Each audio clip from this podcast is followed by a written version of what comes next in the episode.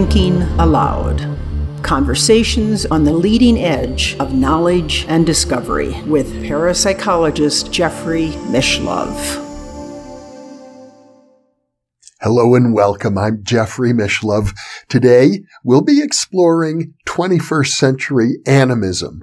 My guest is Randy Kritkausky, who is an enrolled tribal member of the Citizen Potawatomi Nation. He is the founder of Ecologia, an international environmental organization that works on the planet's most extreme challenges and formerly professor at Keystone College, research scholar at Middlebury College, and Erasmus Mundus Scholar at the Central European University in Budapest, and also Lund University in Sweden. He is the author of Without Reservation, Awakening to Native American Spirituality and the Ways of Our Ancestors. And now I'll switch over to the internet video. Welcome, Randy. It's a pleasure to be with you. Thank you. I greatly appreciate this opportunity. I gather you grew up uh, with a conventional uh, Western American, Midwestern upbringing, middle class upbringing, uh, really not particularly related to your uh, native ancestry uh, that sort of awakened uh, in your life more recently. Yes, I, I, unlike a few of my relatives, had no connection to my ancestry other than a piece of paper and occasional mentions that, oh, we're Indians. Would you say that uh, your uh, ethos, your orientation to the world as you grew up was basically materialistic in the in the way that so many Americans are? Oh, absolutely. I grew up in the 1950s in a Leave It to Beaver neighborhood um, in a all white um, suburb of um, an upper New York State uh, city. And uh, I, I really didn't meet people other than people who looked just like me. I, I don't think I was even aware that they were out there until later in high school when a Japanese exchange student turned up. And that was the shocking first encounter with foreigners.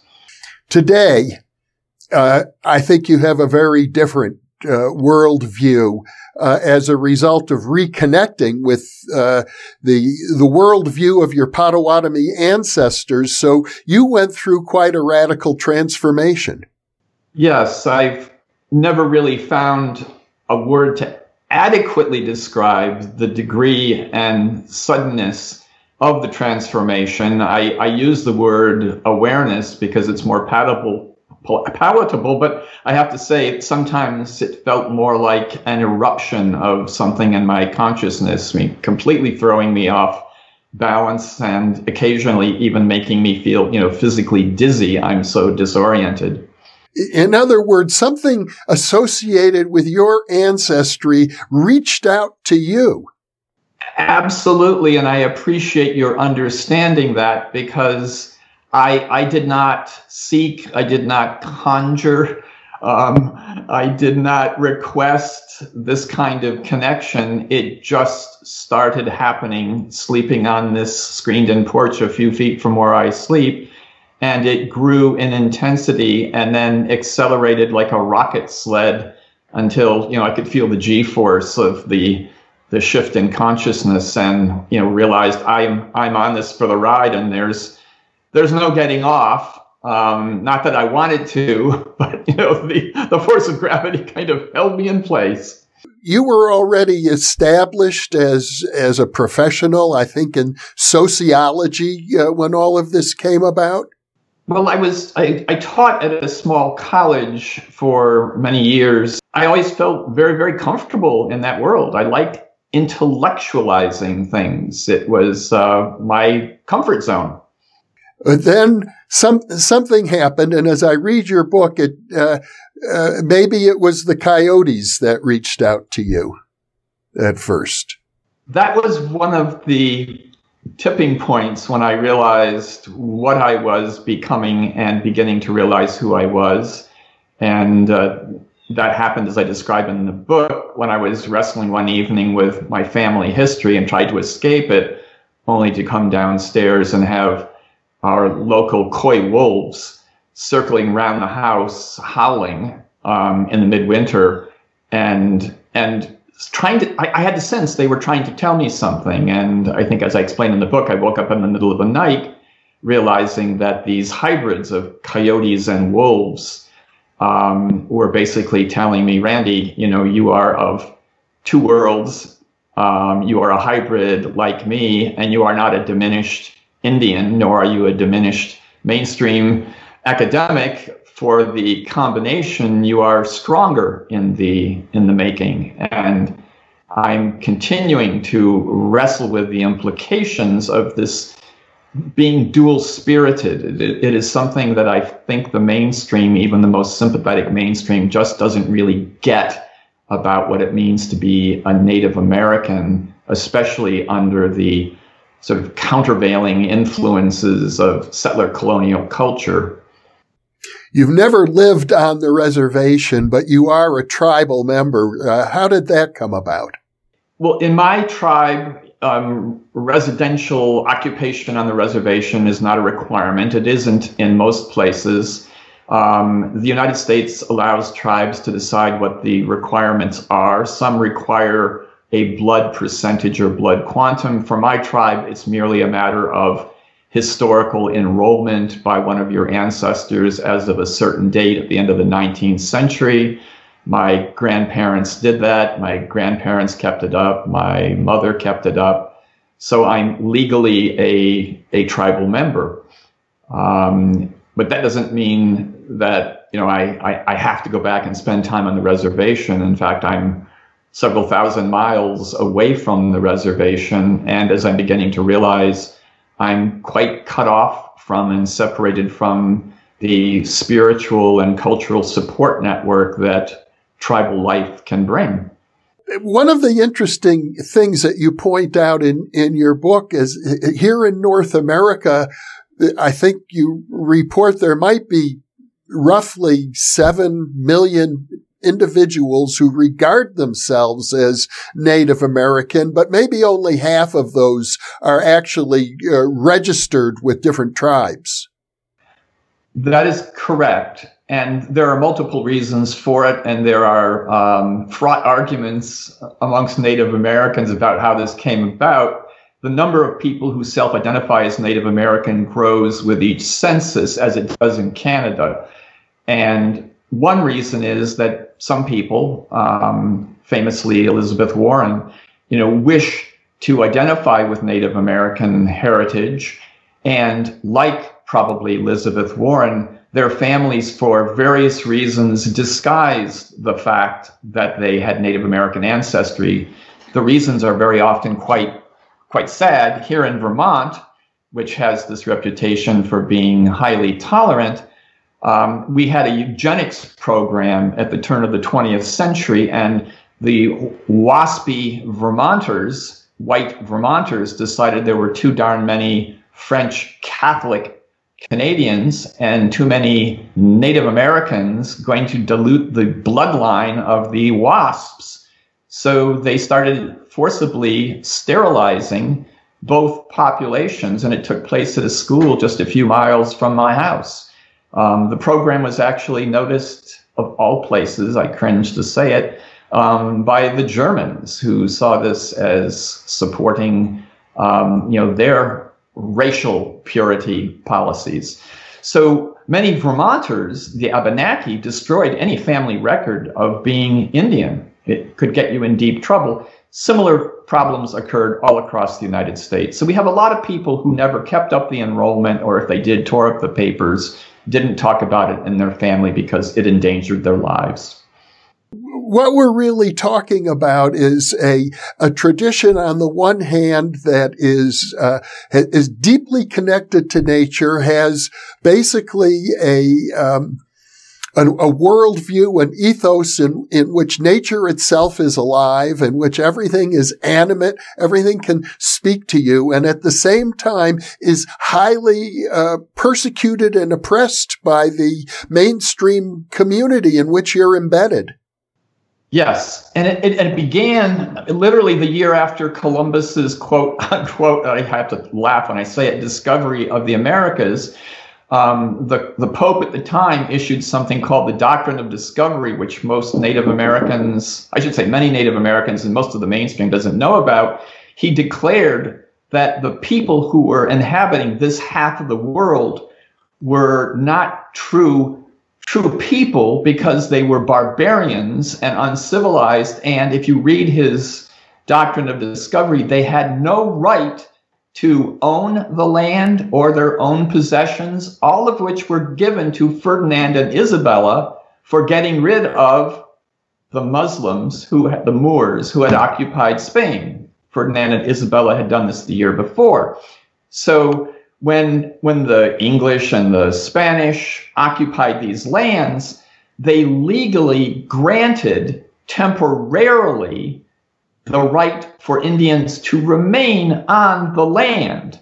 But as the recent decision of the Supreme Court giving some tribal sovereignty back to various Oklahoma based tribes Gorsuch, who was applauded by the Native American community, made it very clear in his judgment that Congress can unilaterally at any moment um, suspend, um, reject the treaties they have signed with Native Americans. So we are still legally non people. We are not, our, our, our interests, our sovereignty um, is not morally or legally um, binding on, on anyone. So we're romanticized, as you said, on the one hand, um, as people who have these magical and wonderful connections with nature. And on the other hand, you know, the legal institutions we have continue to marginalize us in unimaginable ways.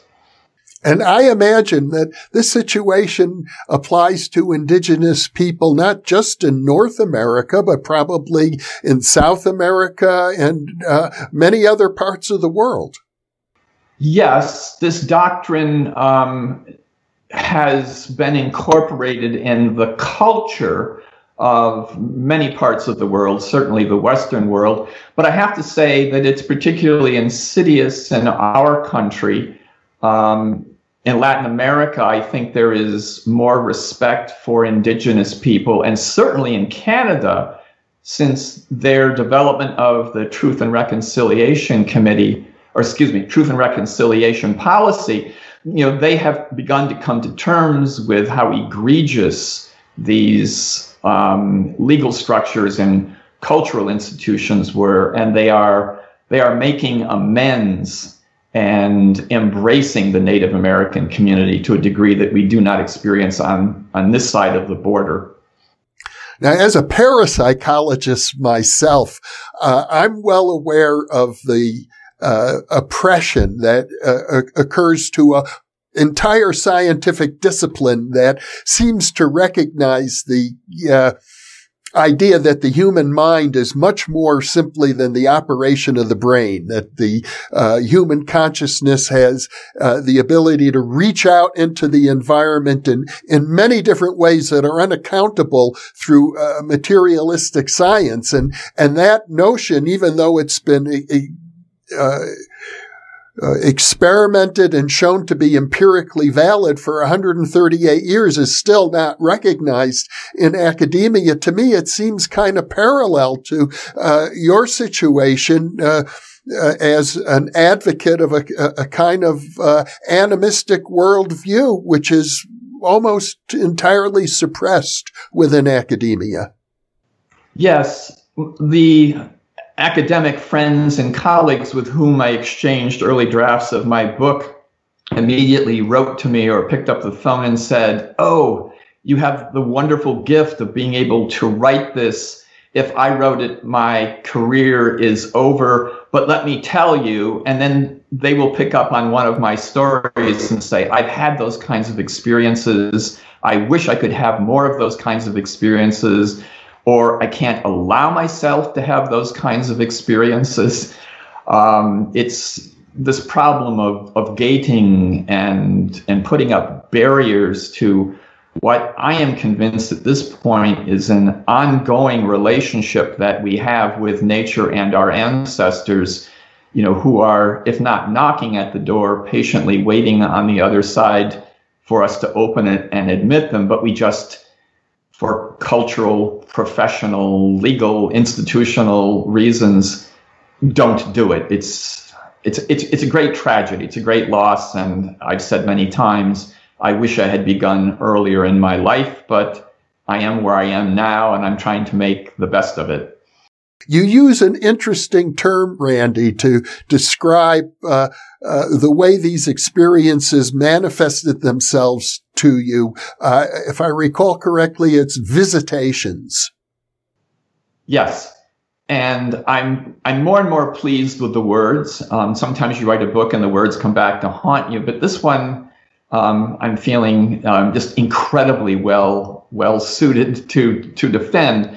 You know, I I want to make it really clear to you know listeners and to the readers of my book, you know that I do not have pretensions of being a shaman or a medicine man who can conjure at will, you know, ancestors and spirits of nature and and call upon them. Um, I I don't feel the need to do that because I feel they're just there waiting to be admitted, you know, to to complete their their visitations. And as one of my anthropological colleagues here in Vermont wrote most elegantly in a short essay, her name is Eleanor Ott. Um, she's an expert on shamanism. She cautioned people who would want to be shamans that to practice shamanism outside of the constraints of a community is positively, psychologically, and spiritually dangerous. And I think there's real wisdom in that. I'm not saying people shouldn't do it, people shouldn't use meditation and other techniques to reach beyond you know the material realm but for my particular tradition um, I I don't see the necessity to engage deeply in begging, um, requesting, putting in the long distance phone calls. It's just a simple matter of listening. We started to talk about, uh, you call them the coy wolves, which is a hybrid between a western coyote and an eastern wolf. Uh, and uh, how they were howling and circling around your house. And, and you, you describe how as you began to pay more attention, the, the communication opened up in some way. Yes. And then I would find during times of crisis, like my mother's death, um, or other times of uncertainty when I'm wrestling with a particular dilemma, trying to write something clearly on a piece of paper, which is usually at two o'clock in the morning, that the coyotes will appear after they've been absent for a week or two. And even more than the coyotes, the the owl, um, which makes this cuckoo hoku sound, and in my language is called cuckoo oku, um, would visit and it got to the point where it was so close to the house that I had the chutzpah to go out on the front porch one evening on the coldest possible night and call back to the owl, only to find that it responded. Call again, it responded. And as I stood on the porch, um, owls came from many different directions. And it was a, a collective conversation. And went to sleep and woke up and wanted to reconnect. So I went out, and it was one of the coldest nights we've had in Vermont. I don't usually go for walks in the middle of the night. And as I walked down the road, I wasn't connecting. So I went home. But as I entered my property, you know, the, the owl called to me and I began the conversations again. And they gathered from all distances. And it was a full moon night when these things typically happen. And I, my rational intellect, you know, my university materialistic intellect clicked and said, okay, Randy, calm down, calm down. You know, moonlit night, owls looking for mice. Of course they're active. You know, don't, don't overread this. Don't self aggrandize. And then I privately, quietly said to myself, okay, so if this is something more than just owls on a moonlit night, show me something really unusual, something not as common as owls looking for mice. And I look up, looked up at the sky and it literally opened up and a shooting star flashed across the horizon. And, and, and it wasn't one of those little blips like you see in the summer that's a tenth of a second long. It was a long, scrawling, um, kind of writing across the sky, the kind of thing my grandfather might do with his shaky, elderly, ancestral hand. And, and what I heard in my head was, okay, Randy, see, this is real. You asked for verification. We gave it to you. How many times do we need to tell you this? It was a really humbling experience what you're suggesting by all of this is a kind of intimate connection, not just with the living creature, the owls, but with, uh, you have to say, uh, the immaterial world uh, uh, of a shooting star as well. Or I should say the material world. Yes. And to continue, you know, this connection with my grandfather, the reason I brought it up is that I have my grandfather's watch, gold watch, which he received on his way to fight in World War One, and it's under a little bell jar, and it's it's just a thingy thing, right? It's not a living creature. And when I had a Potawatomi visitor here once, we were playing Johnny Cash's song um, about Ira Hayes, one of the people who planted the flag on Iwo, Iwo Jima, one of the few who survived. And the, the song, you know, is, is truly sad. And I was making the connection to our grandfather who fought in the, you know, the white man's army, which only, you know, a few decades earlier had, you know, slaughtered the last, you know, of some of the Sioux on, on a, you know, that famous wounded knee. And, and, and I said to this person, I said, you know, the, the, the, I, there's a connection here. And it wasn't, and, and, and all of a sudden the watch started to tick, and not tick, I mean, but swing like a pendulum under this glass dome. And it, it shocked all of us beyond belief. Um, and it went on for quite some time. Later, after our guest left, I opened up the watch and looked at the inscription. And the inscription was the day of this event, the day that Ira Hayes landed on Iwo Jima at the beginning of this campaign the day that my grandfather is given this presentation on the way to his experience in World War One. So the, the intimate connections with my grandfather began then and extended through plays about residential schools. I I feel more close to my grandfather now than I ironically did when he was alive because he never talked about being an Indian boy. He couldn't bring himself to talk about it.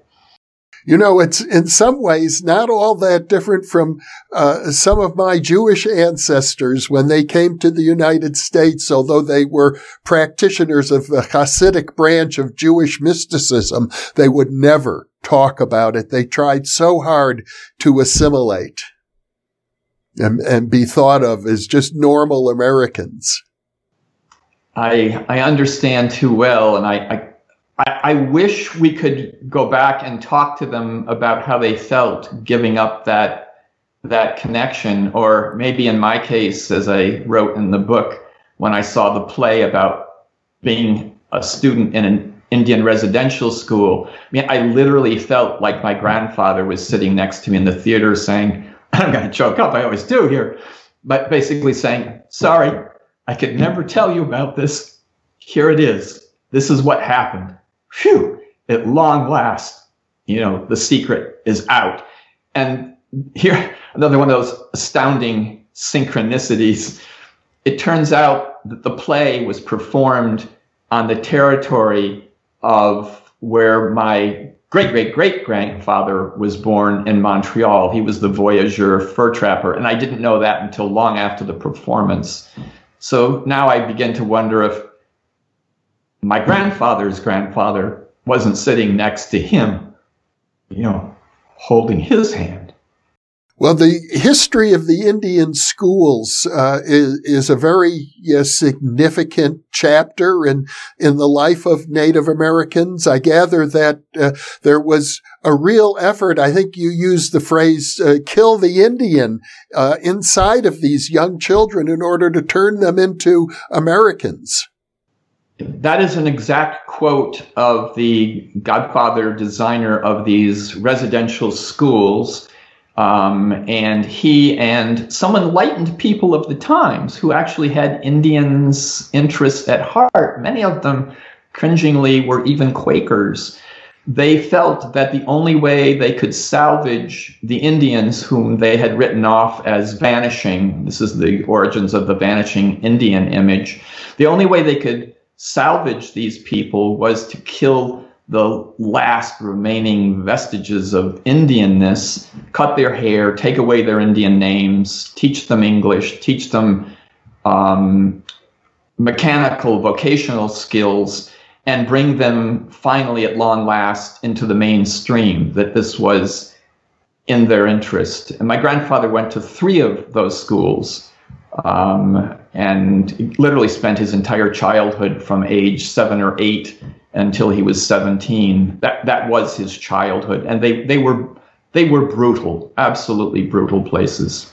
To jump around a little bit, earlier you mentioned Ira Hayes, who, who was one of the uh, soldiers who raised the flag in that famous image at Iwo Jima. Uh, he was Native American. Yes, yes. Um, came home um, a war hero for a short period of time um, ended up succumbing to alcoholism, as many Native Americans did and still do because of the stress, and maybe, as you alluded to, you know, the inherited ancestral stress that we just pass down sometimes from generation to generation. And he died ignominiously in a in a ditch, um, forgotten. Also, to go back uh, when when the watch started swinging like a pendulum inside of the uh, glass uh, container where you kept it, you you were playing an album by Johnny Cash that was sort of a tribute to the to the pain that Native Americans had suffered. Yes, it's a ballad of Ira Hayes. It was one of Johnny Cash's favorite songs. And by the way, it was an album that he got in enormous trouble for making. Disc jockeys refused to play it. And he, he literally went around and demanded it. Many people said, Johnny, this is going to be the ruin of your career. And it was one of his proudest moments. You also talk about in, in your book the way in which uh, Native American culture has has become I, I, guess the best word is is commercialized. That native dances were at one time uh, forbidden. They uh, through the Indian schools, the languages, the dances, the songs were all forbidden, and then uh, they came to be uh, put on display, like in uh, Buffalo Bill's Wild West show. Yes, these these two things happened paradoxically at the exact same time while Indians were not allowed to dance for themselves, they were paraded around the country and performed in coliseums to huge, you know, oversold crowds of white people who wanted to see Indians do what they wanted to do for themselves and couldn't. And then um, people like Black Elk went on tour in uh, in Europe. They were absolute sensations. And when they came home, they had learned to be performers. And as I try to explain in the book, I'm sure I'll get a little bit of blowback from some of my tribal members. They reinvented the powwow based on that European and theatrical performance so that what we know today of as the powwow incorporates, incorporates both traditional forms of dance and things that white people want to see. For example, everybody wearing a feather war bonnet, which only Western tribes wore. But if you want to be accepted as an Indian, you wear that war bonnet. Um, it's, it's, it's really difficult to recover um, an identity that has been, I guess the term would apply here, whitewashed. There are all of these competing cultural forces uh, that you encountered as you began to awaken to uh, not just your Native American identity, but but the deeper implications of it. I call it animism, but uh, there are many other ways to describe a kind of spiritual connection with uh, with everything. Animism really goes to the heart of it, and I, I, I think um, it's really worthy of some of our attention here because for Native Americans, even in our language, for example, our Potawatomi language, there are animate nouns and inanimate nouns, huge numbers of animate nouns. And there is the simple assumption that when I go out in the garden and plant the seeds or pick the squash or the beans, as I did today, that these are animate beings, they are friends, they are partners giving a gift. And I don't just pick it and grab it and run inside. You know, I feel that I have an obligation to say miigwech, thank you to the plant for for this gift. When we tap maple syrup, we touch and thank the tree for the gift. Um, and I know more than one Native American who who feels not just that obligation in a cultural sense, but actually feels the gratitude and the connectedness with the plant or the tree. The same thing with hunting. Uh, I know it's an anathema for many people in the modern culture. For Native Americans, it was a matter of survival. And when you took the life of an animal, you didn't take it to hang its head on the wall. You took it because you needed it to survive. And you asked permission before you took that life. And afterward, you gave gratitude. And when you took the meat back to your village, the same kind of gratitude was expressed. We are both predator and predated. We are prey. We are prey of viruses. And we need to be humble and understand our role in this animate universe. We are just one of many beings. We are not the top species. We, in our biology books, we may be called the, you know, keystone predator. But as I think we're learning, when our best minds cannot tame a brainless little virus, they've been around for millions, if not billions of years before we arrived. And they are our equals and our partners. They are part of this glorious living system that um, Lovelock called Gaia, you know, the living earth system. And if we disrespect it, if we're arrogant about our role in it, there's a terrible price to pay. And we are certainly paying that price for ignoring the fact that we live as just one living creature in this animate universe. The, the, phrase animate universe is important because I gather that you've really come to uh, a perspective where you see uh, everything is alive. Yes, and I, I, it's it's really hard to explain how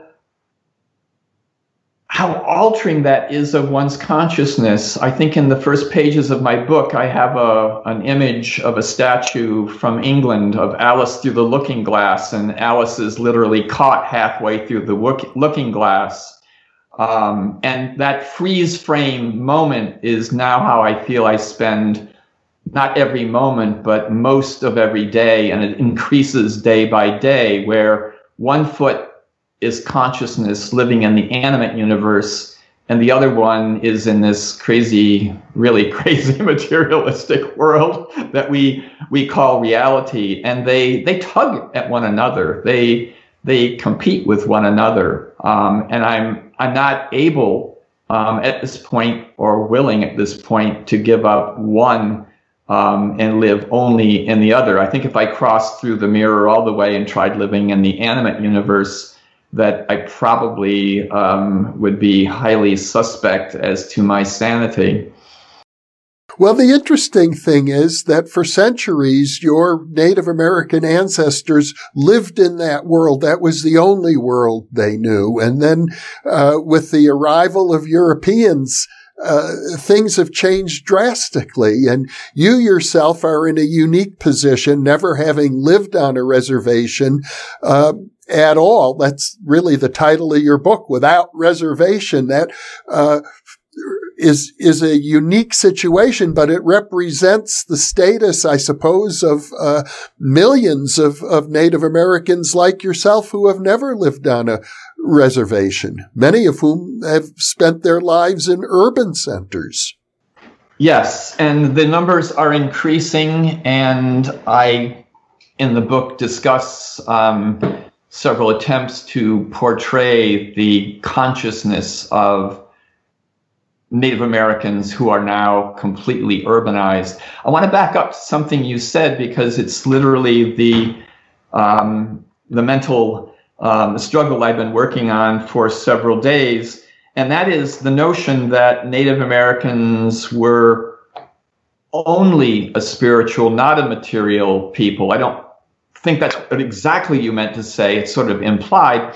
I'm beginning to develop an enormous respect for what brilliant empiricists and biologists and you know forest ecologists native americans were and scientists are beginning to understand this we even have a term now tek tech or traditional environmental knowledge and we're realizing that there's a great deal of wisdom derived from the epitome of scientific observation and testing that native americans created and then handed down along with their animistic worldview. So, part of the message I think that I feel I'm being charged to get out there, and sometimes it's taking it back to my own people, is that we need not abandon our credentials as materialistically capable empiricists in order to also argue that we have spiritual strength. They are not mutually exclusive. It's this dualism that Western philosophy and science has introduced that has victimized even Native Americans into thinking that you can't assert both at the same time. You refer to Black Elk, who was made uh, quite famous in the uh, book by John uh, Neihardt, uh, Black Elk Speaks, uh, was a medicine man and a visionary, but uh, you point out that in in his tribe, which I believe was the Oglala Sioux, uh, it wasn't enough just to have visitations and visions. You, you had to reflect on them. You had to even discuss them and, and, and test them, uh, with other tribal members who would question you. Yes, the process was very similar um, to what Catholics use when someone is nominated to sainthood, which, by the way, you know, Black Elk is, you know, being so nominated. Um, the family members, the parents of Black Elk, when he explained the vision he had as a young child, immediately called in the medicine man, thinking that maybe their son was crazy or that it had just been a manifestation of illness. And repeatedly throughout his life, he went through this process again and again. And this is what the Catholic Church does when they think they have a miracle. They call in the person who is known literally as um, the devil's advocate and they have a trial and they try to prove that what was a miracle actually was scientifically explainable. It does not violate the laws of nature. So um, poor, poor Black Elk, you know, found himself stranded between two worlds and then his biographers attempted to claim either that he was a Native American who never really gave up his traditional ways, or that he was a Catholic who got rid of those Native American ways and became a full blown Catholic. Black Elk knew that he could be both. And as I explain in the book, um, this wonderful image of a Native American who, you know, was patient enough to explain this to me in print this kind of dualism of spirit is is alien to Western culture, and it goes back. Excuse the excursion into philosophy for a moment. Um, you know, it goes back to this notion of the principle of identity that Aristotle had: that A is A, and A cannot be B, or a rose is a rose is a rose. You know, a rose is a rose cannot be a marigold. Of course, we know that. We have forgotten this because it's so intuitive for us now. We don't question it, but Native Americans don't have a problem saying boy and bear, two different categories. Sometimes boy spirit and bear spirit can become interchangeable, or something in the middle can happen, boy bear. So for Black Elk, he could be a Catholic of the deepest conviction, which I believe he was, and at the same time be a Sioux medicine man of the deepest conviction. And he did not view them as impossibly contradictory categories. It's a much more m- nuanced and rich view of what human consciousness is, as opposed to what intellect dictates it ought to be. You also write extensively about uh, a uh, Native American uh, woman from the 17th century who uh, was recently uh, canonized as a saint by the Catholic Church. Yes, um, that's Kateri Tekakwitha. Um, as I point out in the book, I can see her shrine from our apartment in Montreal when COVID allows us to get there. Um, when we bought the apartment, I did not know that she would be just across the river, nor that my grandfather fur trapper would have worked just up the street.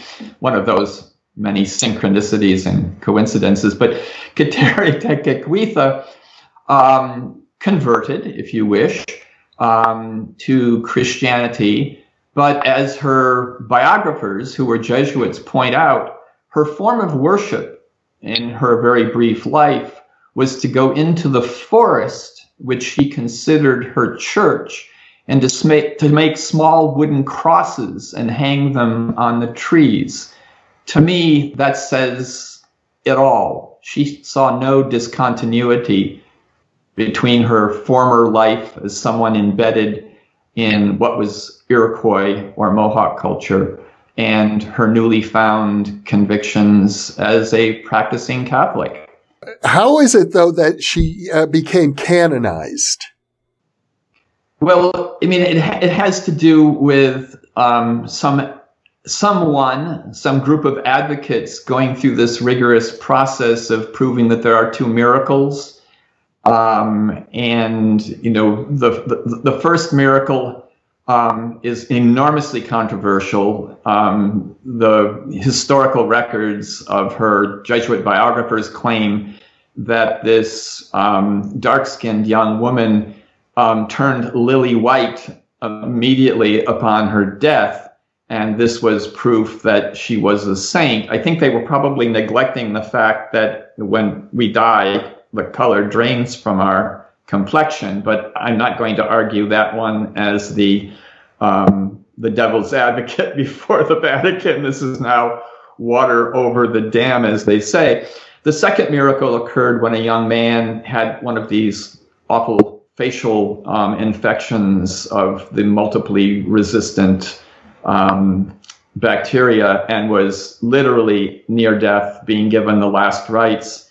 And a nun who bore the name of Kateri came in with a relic of Kateri, placed it on his pillow, and he recovered. You know, that was considered to be um, a well documented miracle in the modern world. So I often visit her shrine. Um, I have a close relationship with the people in the community um, who are Catholics and in some cases quite mystical about it.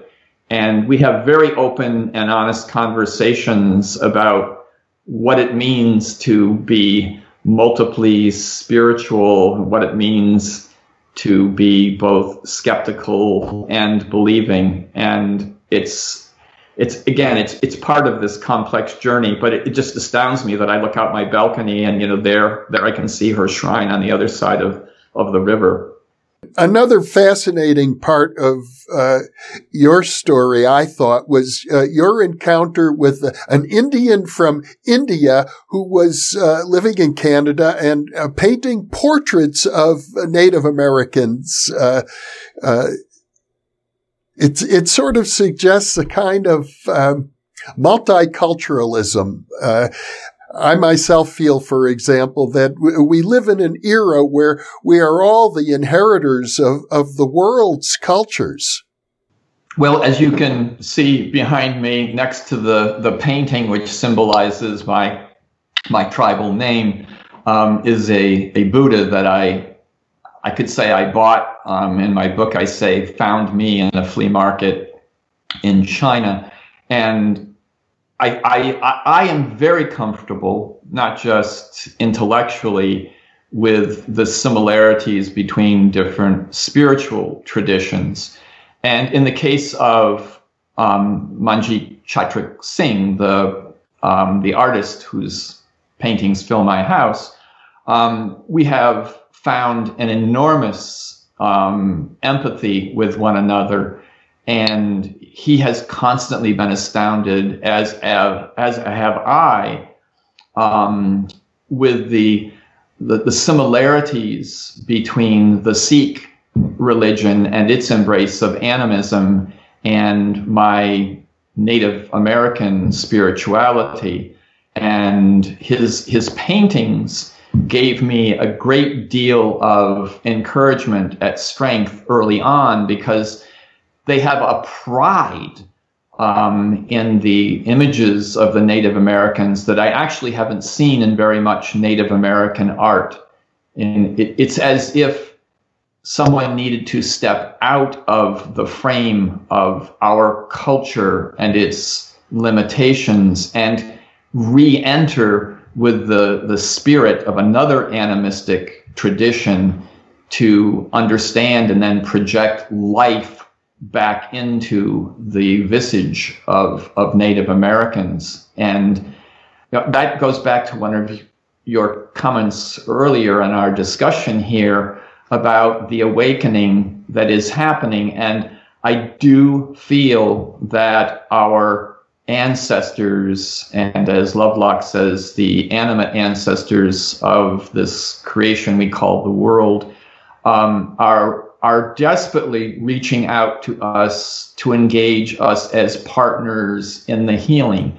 And I know if you asked Manjit, you know, how we met, you know, he would say at the drop of a hat, it was destined. Um, and the perfect example of this is the last trip we made to Montreal with my mother, who just loved his paintings. We stayed at her favorite hotel, and I explained that down the street is where Manjit had his stall, but it's gone now. The season is over. We went down the street, and there was Manjit. He, he came to town for a few minutes to pick up his last remaining paintings, and my mother got to meet this man. I mean, he practically fainted.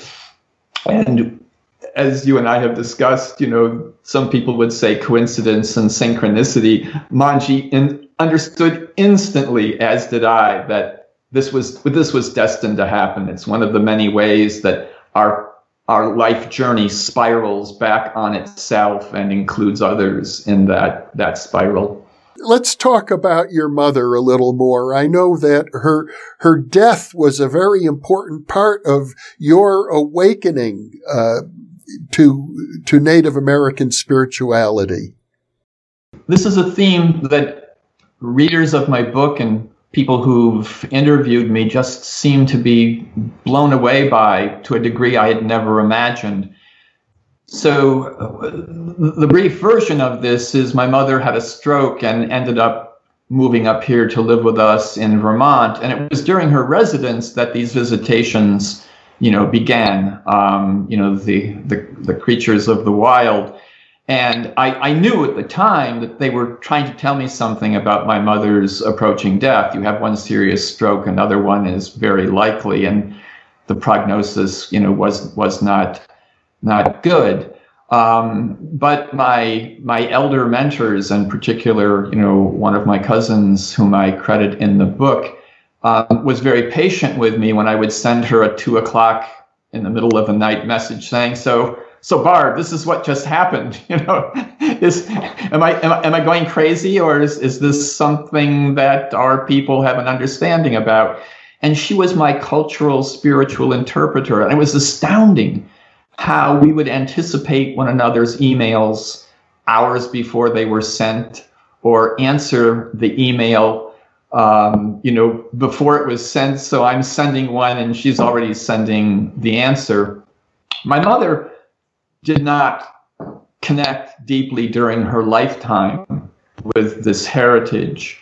But as the name she received from my cousin posthumously suggests, um, you know, she is the person who showed us the way, and, and she was. She was the the person who took the bolt out of the gate that kept so many of us and me out and opened and said, Don't know where this is going, but pass through. Um, and I can only imagine, you know, what what happens to her spirit, you know, what happens when she meets my grandfather's spirit and many of these unanswered questions and undiscussed and unresolved family secrets suddenly become shared memories and experiences. I like to think that my grandfather's spirit is being healed by this process, um, and possibly my mother's as well, and ancestors going back to the time of the settlers who first came here. One of the uh, experiences you talk about is uh, a communication with an owl and the association of owls with the impending death of, of somebody. Yes, my my my lay understanding based on a movie I'd seen in the 1970s called "The Owl Called My Name" was of a, a story of a priest, you know, Hollywoodized, who goes to the Northwest, um, evidently based on you know some element of factual record. And he learns from the tribes in the Northwest that just before your death, the owl comes and calls your name, and that's a warning that you're about to die. So the night before my mother had her second stroke, um, we went to a presentation on Native American uh, heritage. And when we got out of the car, instead of the owl being distant, you know, of a quarter mile or 300 yards, it was literally, I don't know, maybe 30 feet away in a tree, and it was deafening in its call, and I mean, it shook me. It, it, it, I, I, immediately interpreted as, oh my God, you know, um, the, the, owl is is is calling.